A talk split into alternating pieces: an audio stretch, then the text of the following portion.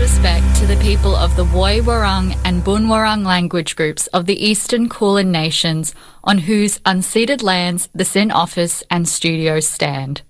SYN Media respectfully acknowledges their ancestors and elders, past, present, and emerging. SYN Media also acknowledges the traditional custodians and their ancestors of the lands and waters across Australia where our content reaches and on which SYN partner organisations stand. Sovereignty has never been ceded. It always was and always will be Aboriginal land. Hello, welcome to Raise a Platform. Today we have the incredible Amy Marks, a SYN alumnus and former executive producer. Today I'll be your host, Amy. So Hi, Amy. Welcome back to Raise a Platform. It's been a wonderful time to have you on the show again. Hi, Amy. How are you? Absolutely, absolutely brilliant. I'm so excited. I've been the EP of Raise a Platform now for about five years. That's mm. absolutely amazing, and I've loved my experience at Razor Platform. And you're a former executive producer and a former host. So, Amy, um, what have you been doing since you aged out of SYN? Yeah, well, I guess just to go back to SYN, I um I suppose you could call me an executive producer, kind of. There were a few of us. So, um, but the main one at the time that I was in SYN was Rosie Jeans. Um, and she was really great, but she kind of, we kind of all shared the role. So it's really nice, um, I guess, now that you're in the role and, um, yeah, you've been doing it for so long and so great. Um, so what have I been doing since? since SYN, Um, well, I finished up uh, my degree, so I started um, at SYN at the start of my degree, a bachelor degree in media, and I went and I finished that. Um, and then I went to America for about six months um, in 2019, where I did a um, working internship overseas at Disney World in Orlando, Florida. Um, and I've also been really fortunate um, to work at various disability advocacy organizations um, at state and national level and um, board level as well, which has been really wonderful um, to kind of, I guess, have that um, overview. Because when you're on a when you're on a board, I guess um, you really get to influence the uh, the strategic direction of an organization and like what they want to focus on in advocacy and stuff. So that was a really cool experience. And um, working at a national org as well was really cool and getting to work with um, disabled people and disabled young people across the country. Yeah. Well, that's absolutely wonderful, um, Amy an absolutely wonderful experience you've had since you've left a Platform. And so, do you have any fun stories of absolutely fun times that were had when you were part of a Platform? Because I joined in 2019 and then um, EP in 2020, and we were shut inside. So we've really um, a Platform has been unfortunately a bit on the um, sleepy side lately. So, did you have any really fun experiences when you were a part of a Platform? Um, so when I was part of Raise, I'm trying to think. Yeah, I have a, I have a few. I mean, it was always um, there were a few little um, traffic jams. So we were at the the old studios. Um, so for any listeners, obviously we moved studios a couple of years ago and raised the platforms being um, filmed inside, but we filmed at the old studio, filmed, recorded at the old studios in RMIT. Um, and um, at the time, I think at one point we had two or three wheelchair users um, on Raise the Platform, but the doorway was very skinny. And so often, you know, we'd have, I think it was, um, there was a seasonal before us, and I think Asian Pop Nation after us, for memory. Um, and we would have like one song to get like three wheelchairs in the door. And it was always like a very like almost playing Tetris with wheelchairs and chairs in the studio and lots of laughs and trying to get everyone organized. And there was more than one time where we kind of went to air while people were still trying to get inside the studio um, and just kind of chaos, I guess would be the word.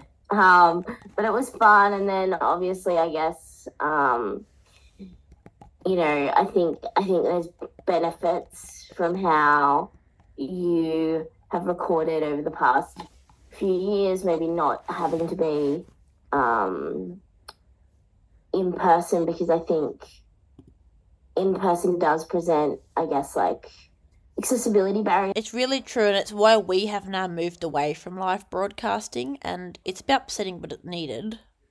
Um, yeah, I think um, being in person, you know, it was really great, but it does it does present accessibility barriers. So I think, you know, while that in person one to one was really nice and face to face. And um, we had some really good moments and got coffee before and after the show, which was always kind of really fun. Oh, we never did that. No, I missed out. This is a scam. No, I feel completely scammed right now. Oh my golly, golly, gosh. Yeah, while while in person is really valuable, and you know, and we got coffee kind of before and after, all the moments that I can kind of think of that were really fun were on air. So I think, or like pre-recorded or whatever. So I think part of it, um, also while it's like, oh, these really fun moments in person, I don't think they're necessary to be in person. Like I think there's a balance between both because I because I always worry when people are like, oh, we had so much fun in person that it can make people feel like if they're not in person, they'll miss out.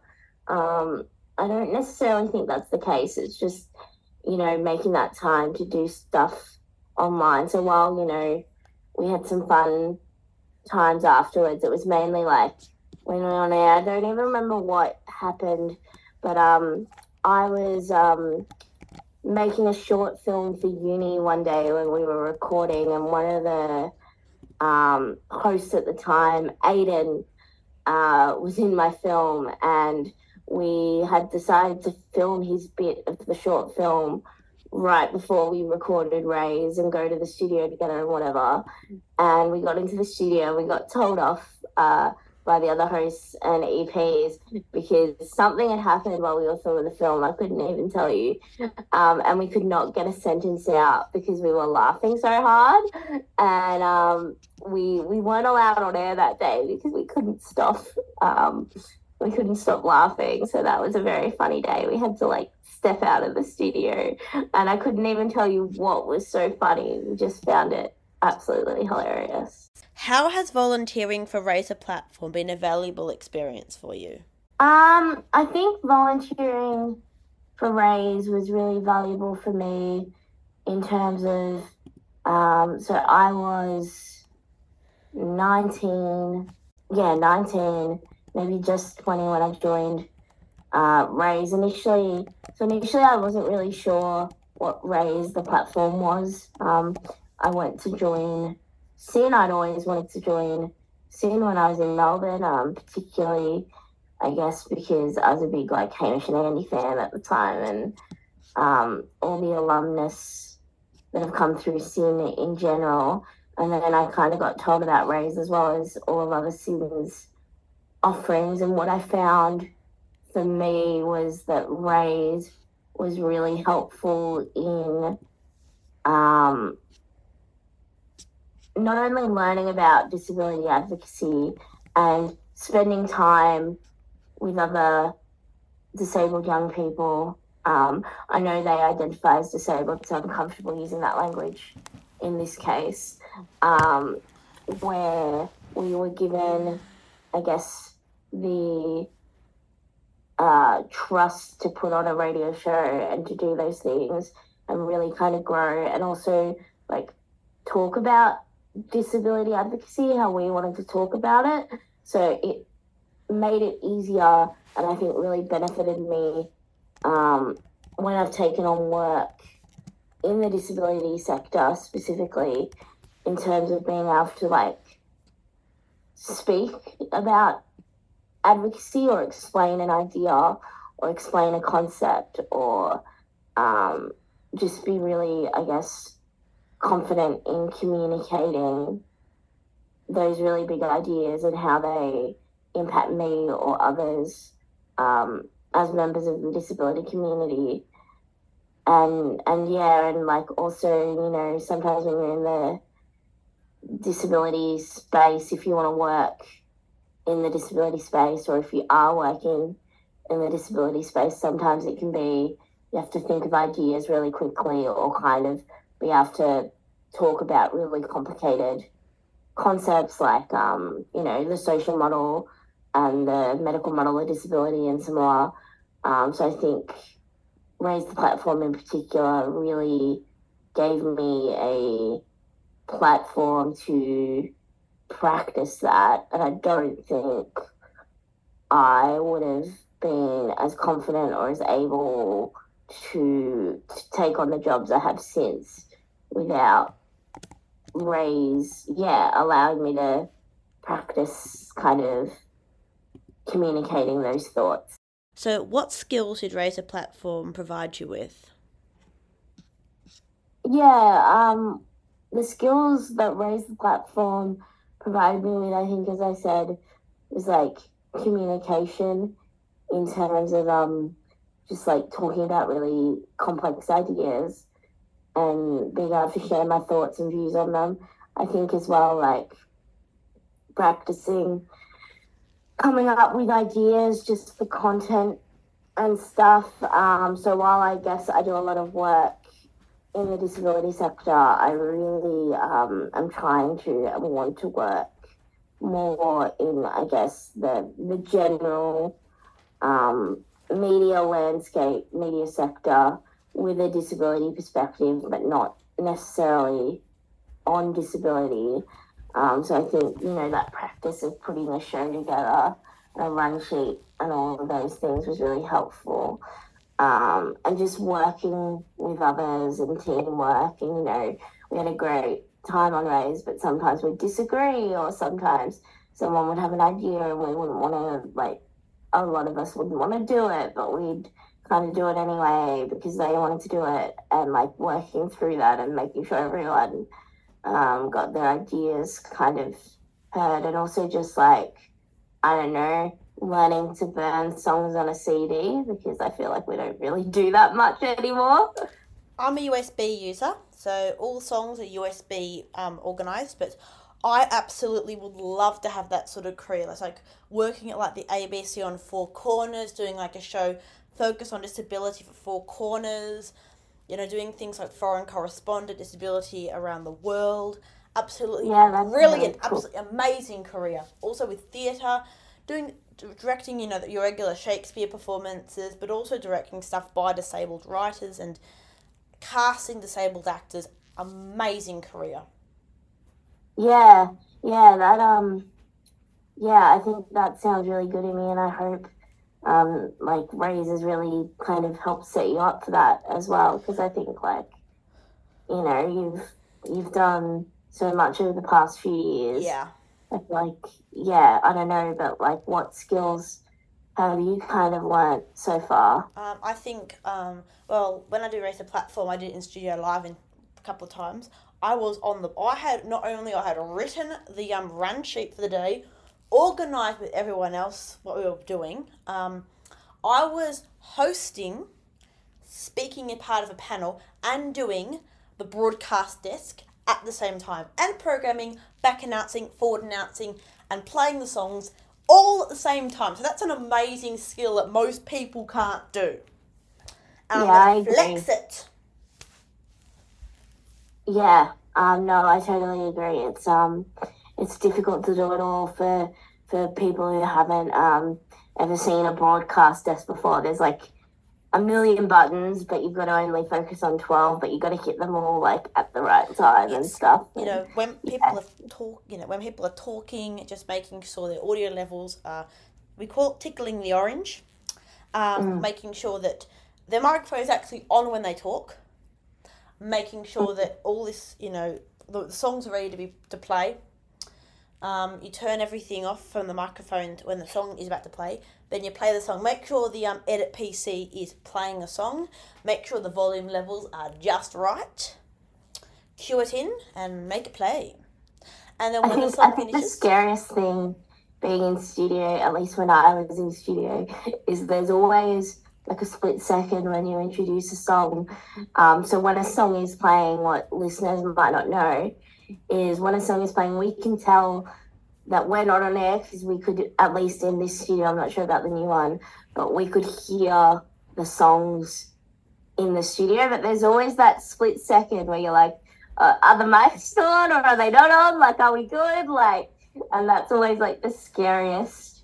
I think like one second for me was when like you finish talking and you're like, oh no, I hope it's not like dead air, like silence. Like I hope it's playing that you're just waiting for it to like come through the speakers to check.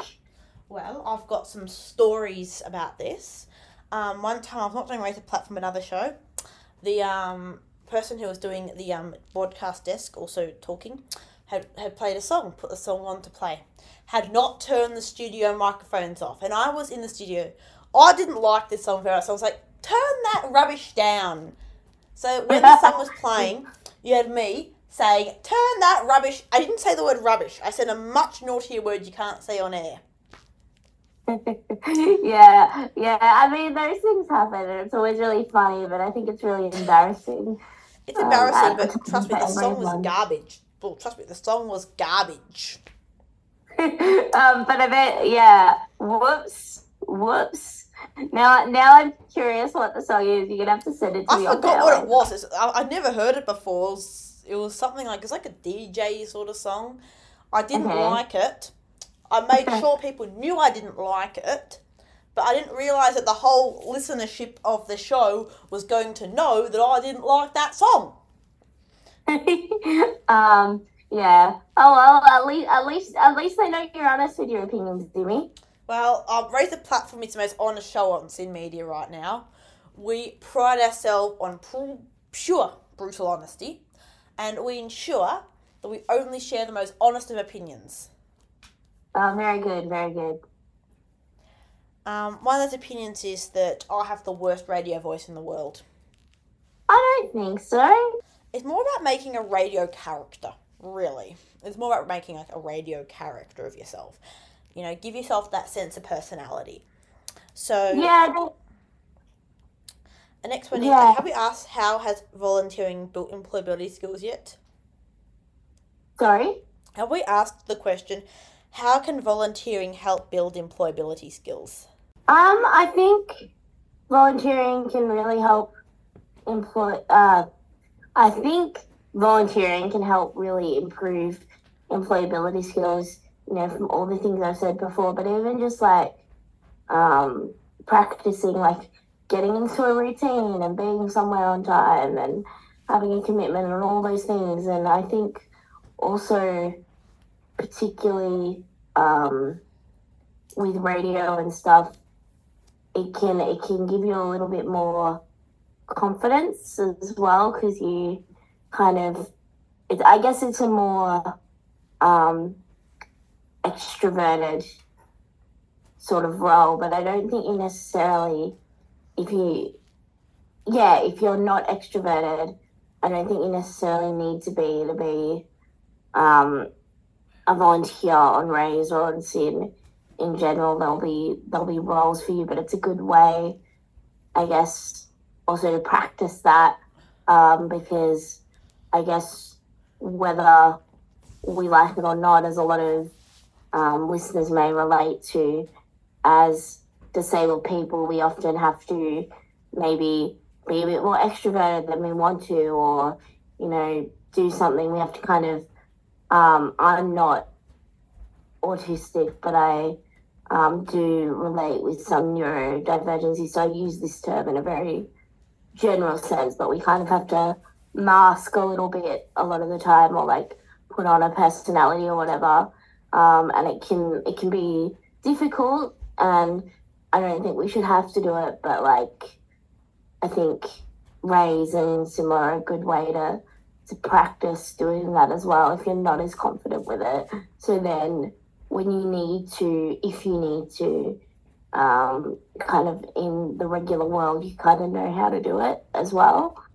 Um, but yeah, I just think like there are so many benefits to volunteering, um, whether it's at SYN, at Raise, or elsewhere.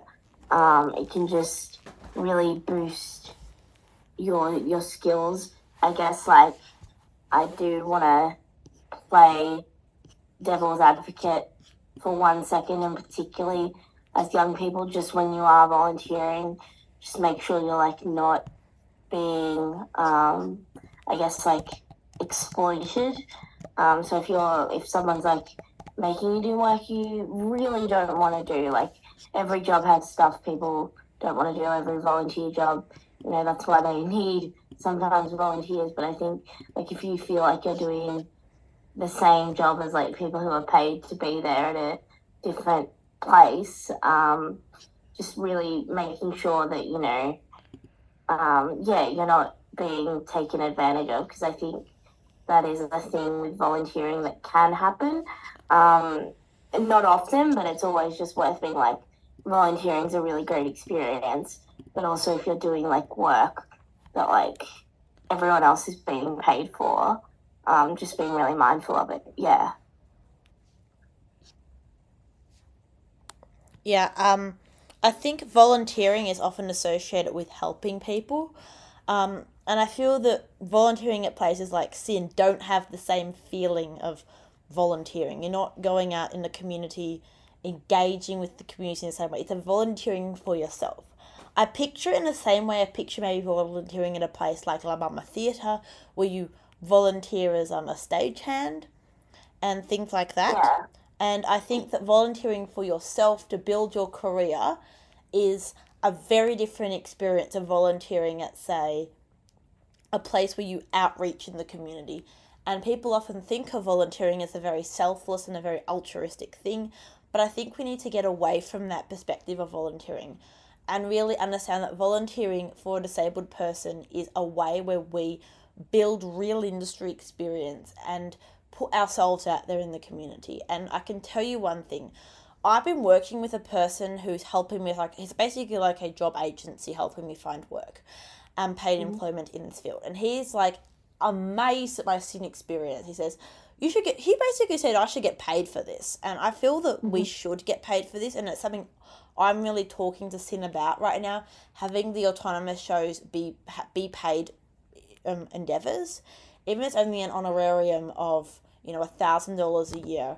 That's money for a disabled person that they otherwise wouldn't be getting for work that I feel they should be paid for. And I think the amount of support that I give the community is absolutely so valuable to the community. And I feel that by doing this, I'm I'm like helping disabled people in a way that is really good because it allows disabled people to have a voice. It allows, it allows us to have a place in the community and also it gives us industry experience, employability experience to self advocate and to go out in the community and get a job that they want, that you want to get, which is something I'm really passionate about. Mm. And look, I think you hit the nail on the head just there. That's the kind of difference volunteering for yourself. Like if you find it really fulfilling and it's your art and like all this sort of thing and SYN and I want to make it clear like I, I, I agree on some of what you're saying around the honorarium, but I want to make it clear when I'm talking about exploitation, I'm not talking about SYN um, at all. I think, you know, it's a really creative thing, but I think just as as disabled people, sometimes in other places, you know, even if other people are getting paid, we're kind of made the volunteers. Um, like I'm specifically talking, I guess, like at um, some maybe like more disability orientated enterprises or like. Oh my god! Don't get me started, places. please. Don't get. I could yeah. rant about this for hours on end. Um, but I guess that's that's the point that I'm making is just that those places oh really god. think about are you are you volunteering for yourself? Like, why are you volunteering, or are you doing work that you should be paid for? Yeah. Um, and do you need to talk to someone about that? Because I think volunteering is so, so valuable for disabled people, but also sometimes we can be taken advantage of and be kind of stuck. I think, you know, I think it's something I need to reflect on as my work in the Platform, especially since we're starting to get a much larger volunteer base at this show and making sure that I make this a very positive environment and I make an environment that leads towards paid employment. And I think mm. that um, SYN is a media organisation. We are all volunteers. You volunteer on the shows that are not oriented towards any specific community. And I think that's a very important thing to know about. But I also mm. think that um, this is the show was actually founded by disabled people back in, I believe, 2014. And I think that um, we went out of our way to make SYN a back then majority music station have a disability orientated program and i think that we need to really talk to um, SYN about her giving us an honorarium and i think there are two ways that disabled people are exploited in volunteering the first way is fetishization it is when able-bodied people you know go to um, nursing homes group homes and you know do it just to show how how much they support disabled people how much they love disabled people but in reality they're just doing it for themselves and they're using disabled people mm. as props. They're using them as we they're using us as props. They're using us as ways for them to get more famous, you know, going around showing how amazing they are, you know, posting on their Instagram. The second way is um, you know, just well actually there's three. I'm gonna make it three. The second way is disabled people unable to find work, so they put them in volunteer positions which otherwise would be considered work. And I mm. worry that Raise the Platform could become like this. And I worry that if we are not advocating for, you know, ourselves to, it's either A, lead to paid employment or B, get some sort of honorarium to, um, because SYN can't afford, if they've kind of, I think they feel that if they were to pay us, they must pay all the EPs. But I've discovered that there are two positions at SYN that are given an honorarium. And I think that's really important. And another theatre company, Stars on the Moon, who we're hopefully going to be interviewing soon, is starting to pay an honorarium to their directors and assistant directors. It's not much, yeah. but it proves that they are working towards an accessible environment. The third way is enterprises, disabled people basically being, in my opinion, slave labour, paid mm. very low money for very menial tasks. Um, and I actually, when I was in high school, a an organization I believe called Endeavor Industries or Scope came to our school and they did a talk and they were the same people actually doing the talk and it was very interesting. One of them was quite well known. And the second part of the this thing was we were we actually went to a enterprise um, and it was they just did like literally sticking labels on things, putting things in things. It was so menial mm. and it was so degrading because at the time I wasn't as much of an advocate as I was. I didn't know where I was in the world, and I'd been led to believe this is my future. And I came from a very high powered, empowering school, and this was really, really confronting. And no one knew I was disabled, and I didn't like it very much. I felt there's actually one near where I live, actually on the main road, the road off where I live, and it's I don't like I don't drive past that road for a number of reasons because it's a very icky road for me. But my god, it's really I don't like seeing it. I don't like seeing it. Okay. Mm. I yeah, think... I think I think it's a um it's in you know paid honorariums all of that. Uh, again, I uh, SYN's in such a different place that I don't want to comment on SYN uh, directly personally and there's so many layers there. But I agree that I think like honorariums, particularly for disabled people, are really important. Um, and I really like the three you touched on. I think you kind of touched on it. But again, there's just a fourth one where you mentioned like the exploitation where people, you know, go and volunteer and kind of force themselves to hang out with disabled people and like, oh, look at the good work I'm doing. But I think there's another one where like they kind of bring disabled people into their organizations are into their work but don't really give them meaningful work and they're just kind of there so everyone can like look at them um, look at the person and kind of be like oh look we've we've got someone with a disability here how great are we or conversely conversely i don't know yeah. i don't know what word i'm looking for or you know the other way around um, where they do maybe bring a disabled people person in and give them give them meaningful work and whatever, but it's meaningful work that they should be getting paid for. Um, because they're doing the same work as other employees. Um, I also think with those kind of enterprises that you mentioned, Where you really get paid a dollar a day, by the way. Yeah, Just putting that out like there. dollar, Just emphasizing that. And it's like there's no hiring process, there's no competitiveness. You just No. get hired, and they say it's more for social things. And when I was reading on a bunch of social media sites when this was unveiled, um, people were like, "Oh, it's just a social thing. It's not really work. It's work. But work." wasn't work, then why do they have them? if it's work, then why you why is a company like because companies like Coles and stuff outsource to these places, legitimate stuff you can buy in the supermarket outsource to these places to do things like sticking labels on things. It's a product that's getting sold. It's work. Yeah, and you know, and then there's you know the the able-bodied managers and whatever, and they're getting paid. So And they get like, paid real money.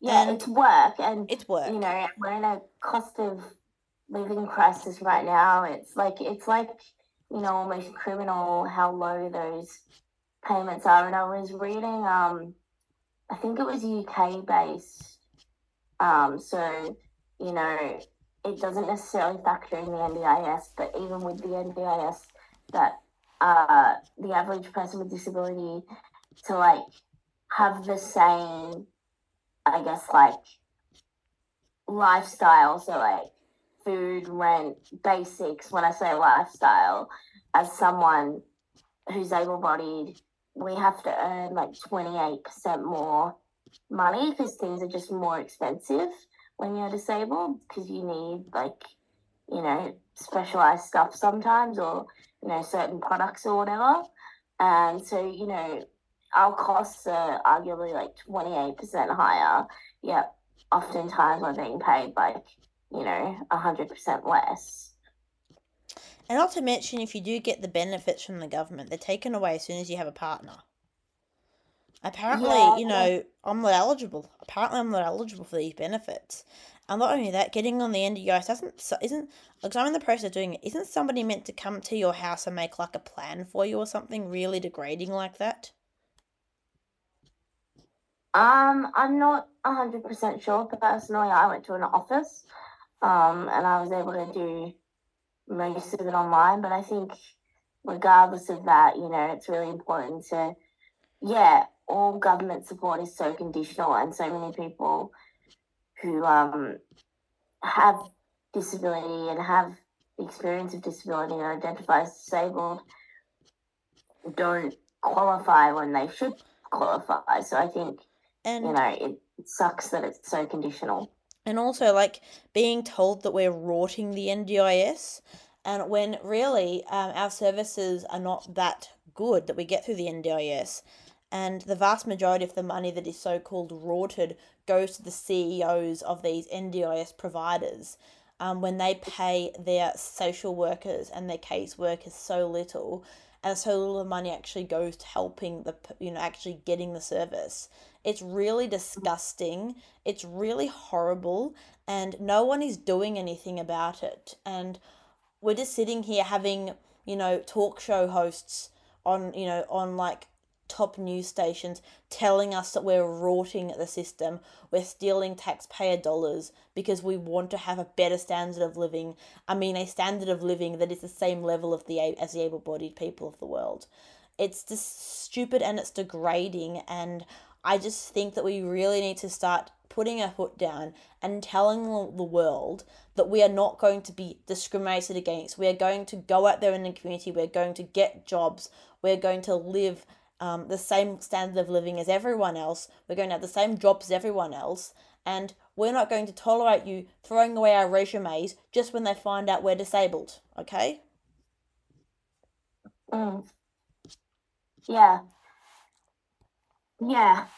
Yeah, it's so um complicated and even just thinking about it I'm a little overwhelmed. I don't yeah, I think yeah, in terms of rotting the NDIS and all of that, just it is I would argue ninety nine point nine nine nine nine nine nine nine percent of the time not the participant and it sucks that participants get blamed for it. Yeah. and it's going to be so valuable to me to have a professional organizer to come help with my emails and stuff and a you know somebody who can when i do high anxiety things you know more extreme and intense things um, you know going there having you know somebody be able to go there with me um, and help me with those tasks. You know, there are times when I'm going to have to go to some very high profile things in the future with my job, and having a support worker there who can take me to the right place, tell me where I have to go, and, you know, help me, you know, get started is going to be so valuable to me.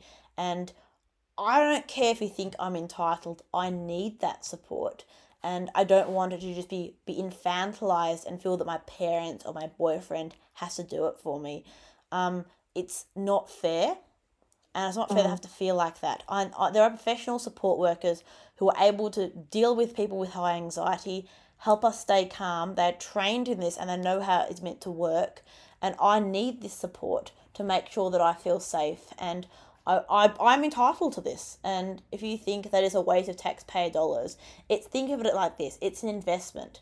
I'll be employed because I have this service. And you won't have to pay for any of my things anymore because I'll be fully employed um, mm. own my own house, you know, own my own car and stuff. I just need this more. It's an investment. You pay less tax dollars if a disabled person is employed independently by a private company. Mm. Yeah, yeah. I think you've you've nailed that. Yeah. And you know that's the reason why we do this show every week. It's because those opinions are going to change the world. Mm. Yeah. Yeah, absolutely.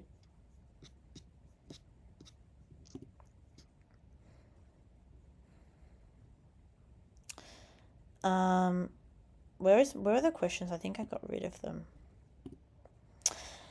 So, what tips do you have for young disabled people wanting to get involved in an organisation such as SYN or any other organisation that provides, you know, real industry support?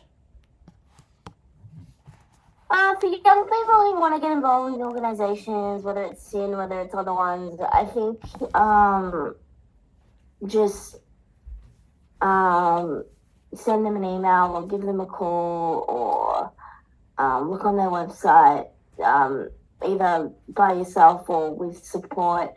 Um, and generally, just have a look around. It can be a little sometimes difficult to find something that fits your particular access needs.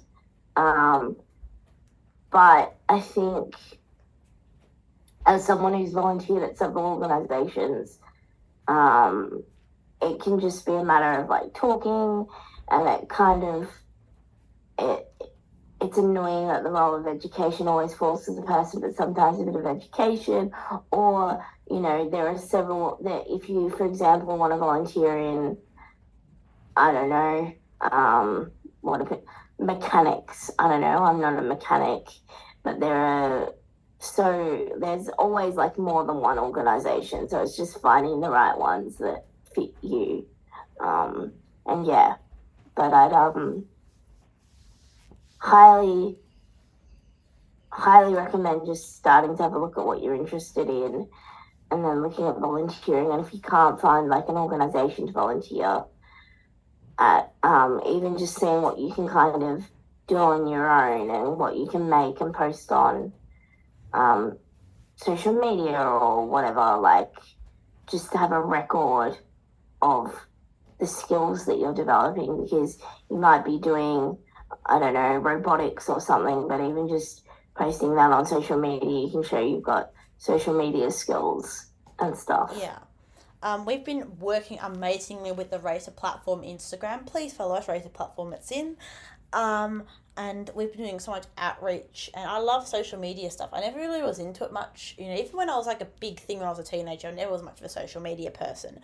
But you know, it's been so valuable for SYN to get. We've got so many new followers, and I really love it.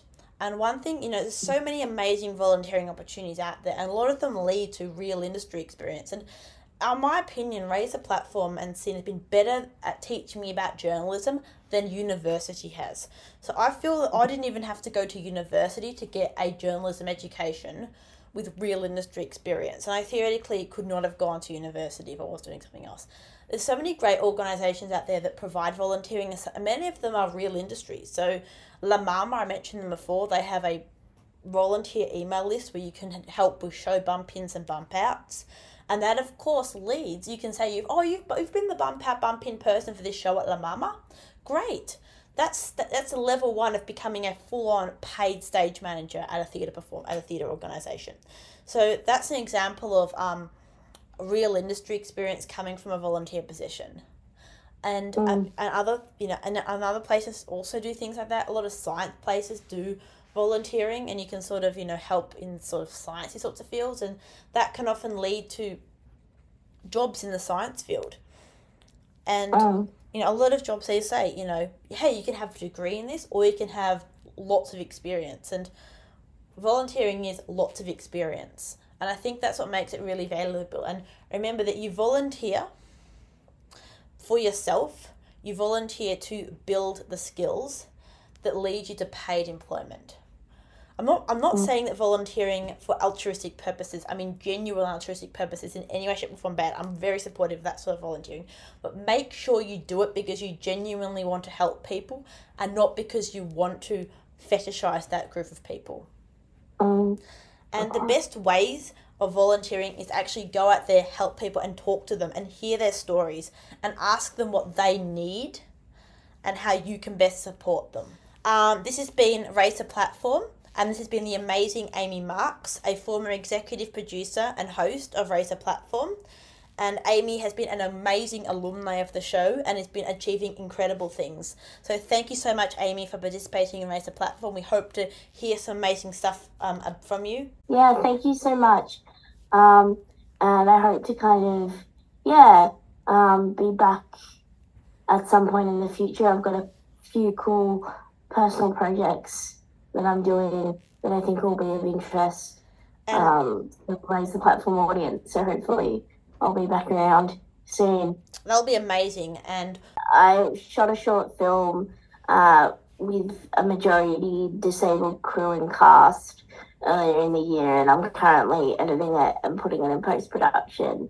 Um, and I'm hoping that it'll be screened either in film festivals or through some sort of event well, this has been Imi interviewing Amy Marks for a Platform on SYN. Tune in next week for more a Platform amazingness.